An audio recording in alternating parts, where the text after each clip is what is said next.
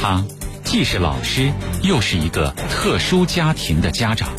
一种就是单亲的妈妈带的，她身体有体弱多病，并且她甚至都是居无定所的。还有一类呢，父母都健在，但是呢有病或者是残疾人的，多数是公益组织送来的比较多。从一九九五年至今，二十五年的时间里，百健先后助养了一百二十多个孩子，培养出了五十多个大学生，十多个专业运动员。他带着一群曾经饱受命运磨难的孩子，跑出了一条阳光明媚的人生路。所有现在苦难的经历，以后都是你宝贵的财富。可能今天你哭着面对的事情，将来你能笑着讲出来。奔跑的老爸，铁坤马上讲述。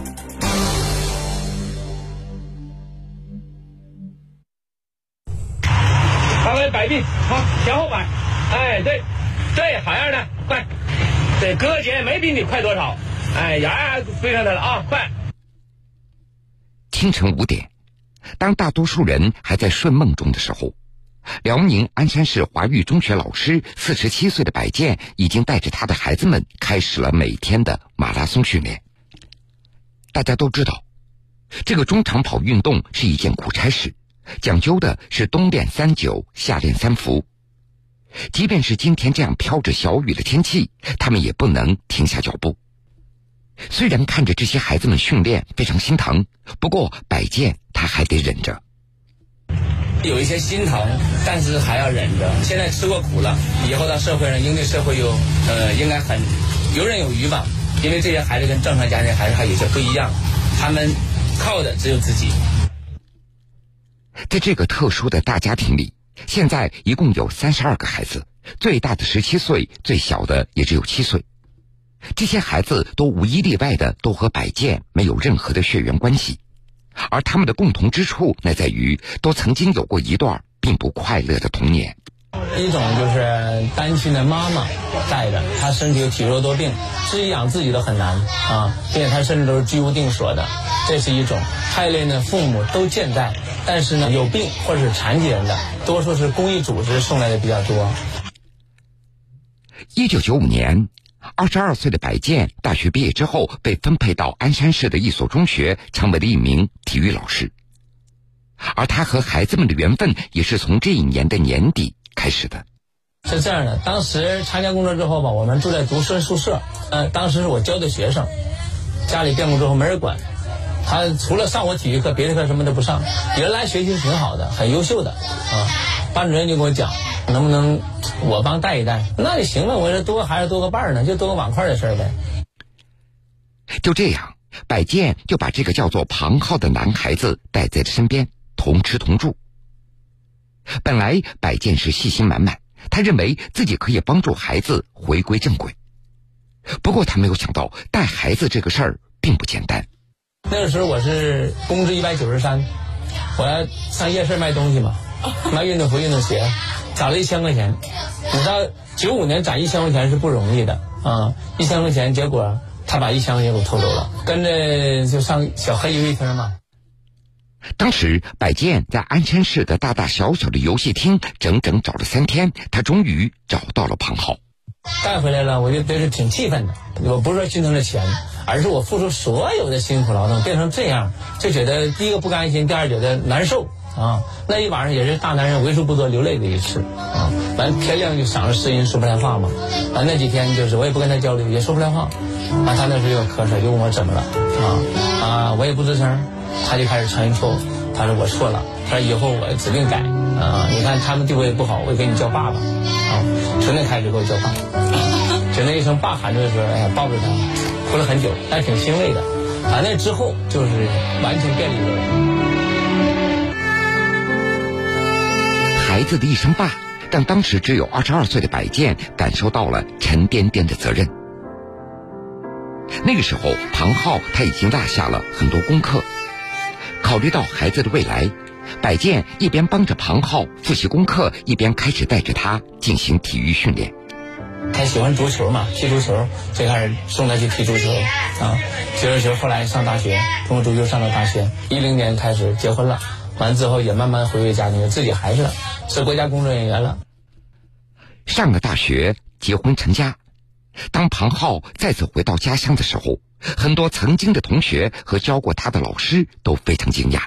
很多中学同学，包括我回二中那个实习当老师的时候，就是都非常惊讶。就是照我当时那种状态，根本就是放弃学业了。庞浩他最后选择在老家鞍山工作成家。从前的叛逆少年，因为有摆件的帮助，庞浩他跑出了属于自己的精彩人生。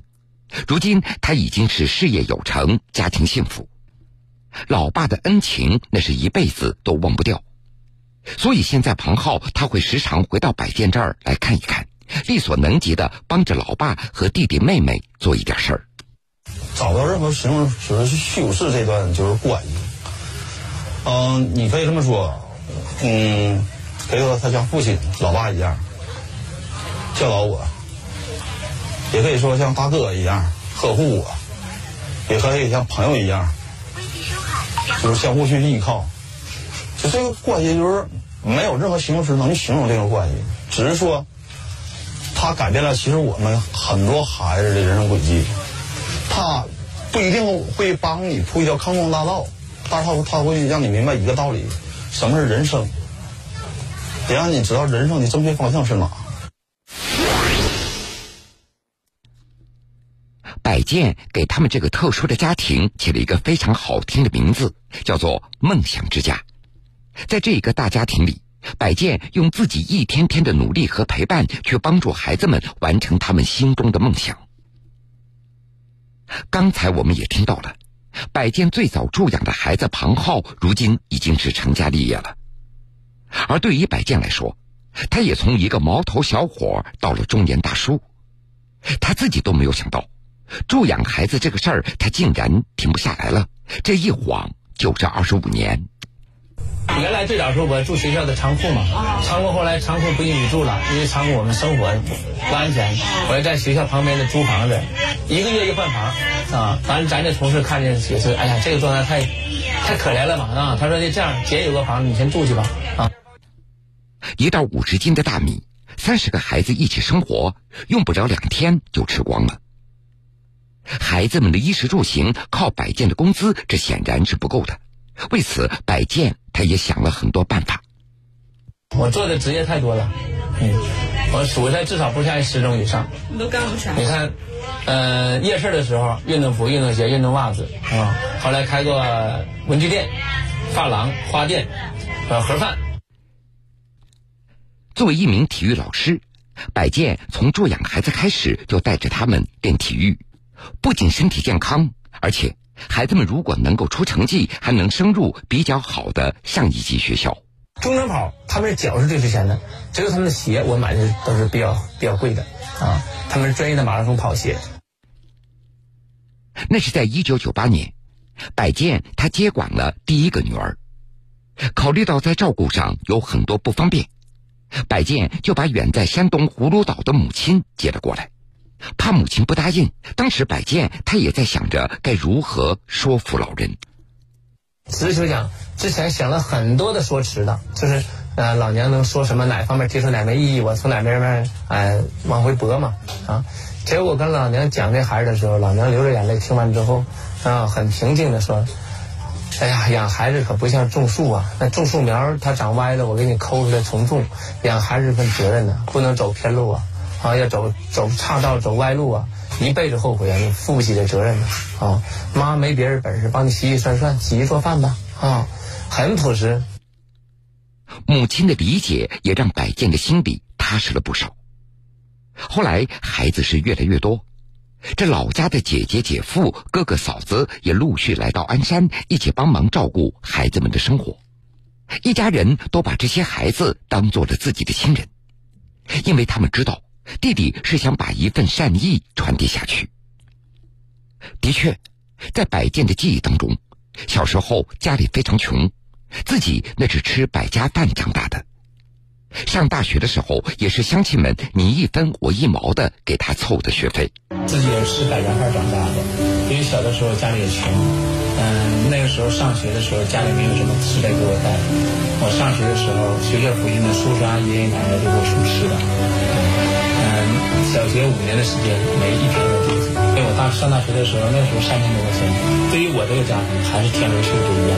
嗯，也是父老乡亲帮我筹钱，那时候最大的老头票十块钱啊，拿簸箕给我捐款，分的钱的都有啊，毛票十块钱的没有几个啊，筹了很多啊。那时候也是大家给我筹钱，我筹完学费来上学，觉得很感恩。特殊的成长背景在百健的心里也就种下了一颗善良的种子。看到无人照料要失学的孩子，百健都会忍不住的要拉他一把。二零零六年，百健认识了十一岁的朱红美，这个能吃苦特别有韧劲儿的女孩。平时你看得像我猫一样，赛场上了不得的啊！全国中学生运动会的八百米冠军，三届大学生运动会的八百米冠军，很牛的啊！他上大学年其实接到三个录取通知书了，清华、北大、西安、交大，他是一级啊，离健将已经达到健将水平，只是没办证。不过在这个特殊的家庭里，当看到孩子们收到大学录取通知书的时候，除了欣慰和高兴，百健他也感觉到了沉甸甸的压力。九月份有的时候是喜忧参半，喜的时候接到大学录取通知书非常开心，又一个孩子人生又上了个台阶，但是看录取通知后边掉钱了，因为新生入学嘛，要比其他的光交学费的要要多了很多钱。就在那年，同时有四个孩子考上了大学。考虑到家里的实际情况，懂事的朱红美她做出一个让百健既感动又心疼的决定。孩子就说挺懂事的，说爸，我又上西安交大，西安交大得免一年的学费啊。那时候清华的时候，第一年要一万五千多块钱啊。呃，他说爸，我又上西安交大，西安交大我也不会让你失望啊。结果真没让我失望。第二年开始拿国家特准奖学金，一直在保研啊，他没给我花一分钱。为了让这些孩子能够阳光的面对未来，百健他还独创了一套独门秘籍。比如他会让每个孩子总结出自己的优点，而且必须要说出五个优点。有的孩子一开始总结不出来，或许觉得自己身上没有那么多优点，但是百健他总会鼓励孩子们大胆地说出来。虽然他也知道孩子们的实际情况或许离这些优点还有一些距离，但是他不断地提醒孩子们一定要给自己定下一个目标，慢慢努力一定会做到的。还有孩子们的事情，百健都会鼓励他们自己去完成。正是这样的点点滴滴的努力，让原本或者自卑或者叛逆或者调皮的孩子们慢慢的变得阳光善良有正能量了。所以在百健看来，孩子们的变化是自己走下去的一个最大的动力了。然而这些年在孩子们的心中一直还有一个过不去的坎儿，那就是百健的婚事儿。第一个被百健助养的孩子庞浩现在早就有了自己的幸福的家庭，所以他对百健的个人问题非常着急。你都多大了，我说你说得成个家了，我爷爷奶奶指着你抱孙子呢，我玩他可乐了，我有这么多孩子呢。其实年轻时的百健那是阳光帅气，也有不少人给他介绍对象，不过都是因为他助养孩子的事情，最后那都是不了了之。其实早期的时候吧，也嗯处过几个对象啊，也长这当时也知道有也养孩子，但是呢对我的要求呢基本上都是这些孩子就认地吧，别再收了，嗯。但是后来的孩子一个比一个可怜啊，哎，我也控制不了自己，就再收。再说女孩也没说什么，就是不再跟我联系了呗，我也知道怎么回事啊。十多年的时间，百健也不想再考虑感情的问题了。眼看着自己助养的儿子女儿一个个都结婚生子，百健却始终孑然一身。直到去年，四十六岁的百健他终于等到了自己的缘分。这位大方秀气的姑娘叫罗文彤，是湖北宜昌人。因为同样热爱体育事业和国学，她和摆件产生了感情。为了支持摆件，罗文彤毅然放弃了自己在北京优厚的工作，辞职来到鞍山梦想之家，和摆件共同教育和抚养孩子。志同道合嘛，嗯，所以说，嗯、呃，对，也理解我，支持我，啊，才能走到这一起，嗯。但是呢，我彩礼没有，但是我给他个仪式感，啊，我唯一答应他，我给你点仪式感，给他办一个中式婚礼。摆件所说的这个中式婚礼，既没有给宾客准备酒席，也没有收取任何人的红包，但是这场特殊的婚礼却收获了满满的感动。这不，为了帮老爸准备婚礼，孩子们都已经忙活了好几天了，布置会场，准备节目，迎接宾客，一切都是井井有条。在婚礼上，孩子们用自编自导自演的几个小节目来表达对老爸老妈最真挚的祝福。摆件的大喜之日，很多同学老乡还有听说这个喜讯的其他人都赶了过来，整个马路都被挤得是水泄不通。因为来这些外地同学什么的嘛，你就知道这些都来了啊。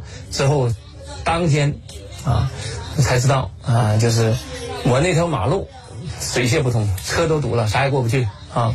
至少有一两千人吧，保守点一两千人啊，也算是挺不请自来的，不请自来的都是不请自来的。一些摆件助养过的大孩子也都特地从四面八方赶回到鞍山，参加了老爸的婚礼。这其中，一个女孩子的发言让所有宾客感动不已。大家好，我叫董梅子，今天在这里，我祝爸爸妈妈新婚快乐。这个特殊的女孩叫董梅子。摆件遇到她的时候，孩子在聋哑学校上学，不过马上就要辍学了。一句话完整的话我会说，我一开始就是教他简单的发音啊，开始跟我们家孩子，那时候十多个孩子，我说谁跟他说话必须是张大嘴说话，不许打手势的，说每天就跟他不断的讲话，不断讲话，就刺激刺激刺激，就能够开始正常的交流了。读唇语，读唇语很厉害的，我们这个语速跟他交流，他完全用语言回答你。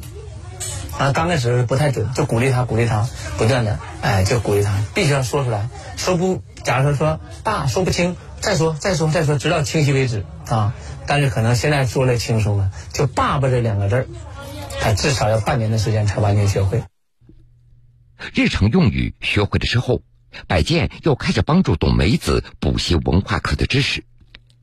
因为听不见，跑步的时候容易发生危险，所以董梅子她也无法参与体育运动。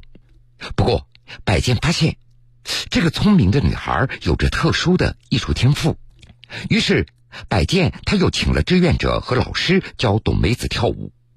凭借着超人的用功和耐力，董梅子最终也考上了大学。看到这些孩子，这样特殊的孩子，甚至是别人眼中放弃的孩子，在我这儿一样是无价之宝，一样创造他的价值，活出生命的光辉，真的很开心。在梦想之家，摆件向记者展示了这么多年他所获得的无价之宝。这一楼呢是孩子们，你看各种荣誉的奖牌奖杯啊，这些这些年孩子们给我教的答卷吧，这只是一部分，要全弄出来能装几麻袋吧啊！哇，这么多！对，这些奖牌奖杯，各类比赛的啊，大到国际的马拉松比赛，小到一些的省市的比赛都有啊。在过去的二十五年的时间里，很多孩子都从梦想之家起航，跑出了自己的精彩人生。目前在摆件所助养的孩子中，有十二个在读大学生，读大一大二的七个孩子，摆件要承担他们读书期间的全部的费用，而读大三大四的另外五个孩子，摆件他只承担学费，不承担生活费。这也是梦想之家一个不成文的规定，多年来一直在执行。对此，摆件解释，这么做为的就是让孩子们学会自力更生，学会为自己的人生负责。摆件说了，从梦想之家走出去的孩子，不仅会变得阳光向上、积极努力，更重要的是他们还穿上了一身铠甲。他人生遇到任何坎儿不怕了啊！练级马拉松能吃的苦，生活当中的苦跟这比，可能就小巫见大巫，就没有过不去的火焰山了。我们家还是就是这种坚持的能力很强的。我也经常用这话告诉他，我说第一个，所有现在苦难的经历，以后都是你宝贵的财富。可能今天你哭着面对的事情，将来你能笑着讲出来。他既是老师，又是一个特殊家庭的家长。一种就是单亲的妈妈带着，她身体有体弱多病，并且她甚至都是居无定所的。还有一类呢，父母都健在，但是呢有病或者是残疾人的，多数是公益组织送来的比较多。从一九九五年至今，二十五年的时间里，百健先后助养了一百二十多个孩子，培养出了五十多个大学生，十多个专业运动员。他带着一群曾经饱受命运磨难的孩子，跑出了一条阳光明媚的人生路。所有现在苦难的经历，以后都是你宝贵的财富。可能今天你哭着面对的事情，将来你能笑着讲出来。奔跑的老爸，铁坤继续讲述。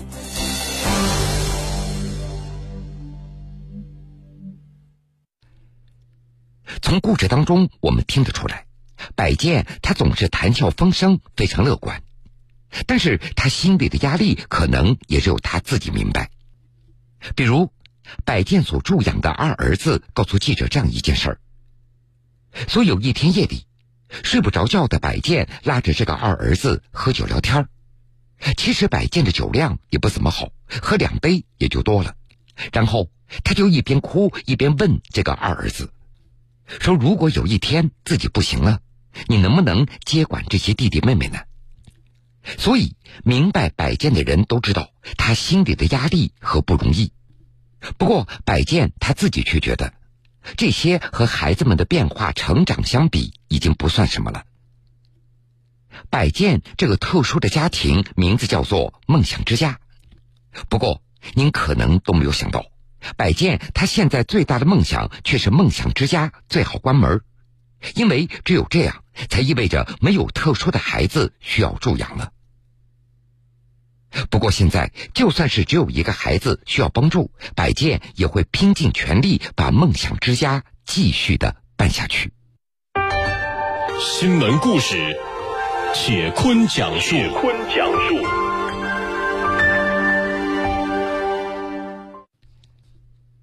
还有一点时间，我们再来认识一位老师，他叫蒋春玲，来自浙江省。作为一名从教三十八年的特殊教育的老师，蒋春玲将别人眼中的苦变成家长眼中的甜，他真正的把残疾学生当成自己的亲人。作为一名女老师，爱笑的蒋春玲每次说到学生们，她都会说，如果让我重新选择，我还会选择做特教老师。这是一个特殊的群体，他们被称为折翼天使。在他们的背后，有人却在不断地修复他们的翅膀，守护着他们的尊严与自信。蒋春玲，浙江诸暨特殊学校的一名老师，她心中有一个信念，让这些孩子变得更坚强更自信。作为体育专业出身的他，选择了竞技这种方式。我就一直把我们的孩子看作是可爱的、单纯的，和健全孩子是没有两样的。特点呢，就是更需要我们帮助，需要我们支持他们更多。每年浙江省队都会在诸暨选拔好的运动苗子参加全国特奥会，蒋春玲每次都紧紧抓住机会，不断地输送人才，让这些孩子在竞技和拼搏中变得坚强。侯君乐因为车祸而腿部残疾，当年他非常沮丧，足不出户。他曾有一个冠军梦，因为肢残放弃了梦想，是蒋春玲不断地鼓励他，并为他找到合适自身的运动项目皮划艇，随后推荐他到省队。在二零一四年全国残疾人赛艇锦标赛当中，侯君乐和他的团队获得了冠军，而他的爱人也是在蒋春玲的介绍下和他成了家。除了没生了没生我以外，其他都是等于完全尽到了母亲的责任。我非常感谢我的姜老师，遇到他，我的人生就很很圆满了呀。三十八年，蒋春林从未离开过这个阵地，从未离开过这群孩子。三十八年，蒋春林成为诸暨特殊教育的开拓者和领头人。三十八年。蒋春林培养出来四个全国特奥冠军，两个全国残运会冠军，一个亚军。蒋春林用爱默默地滋养着孩子，成为了特殊孩子的守护天使。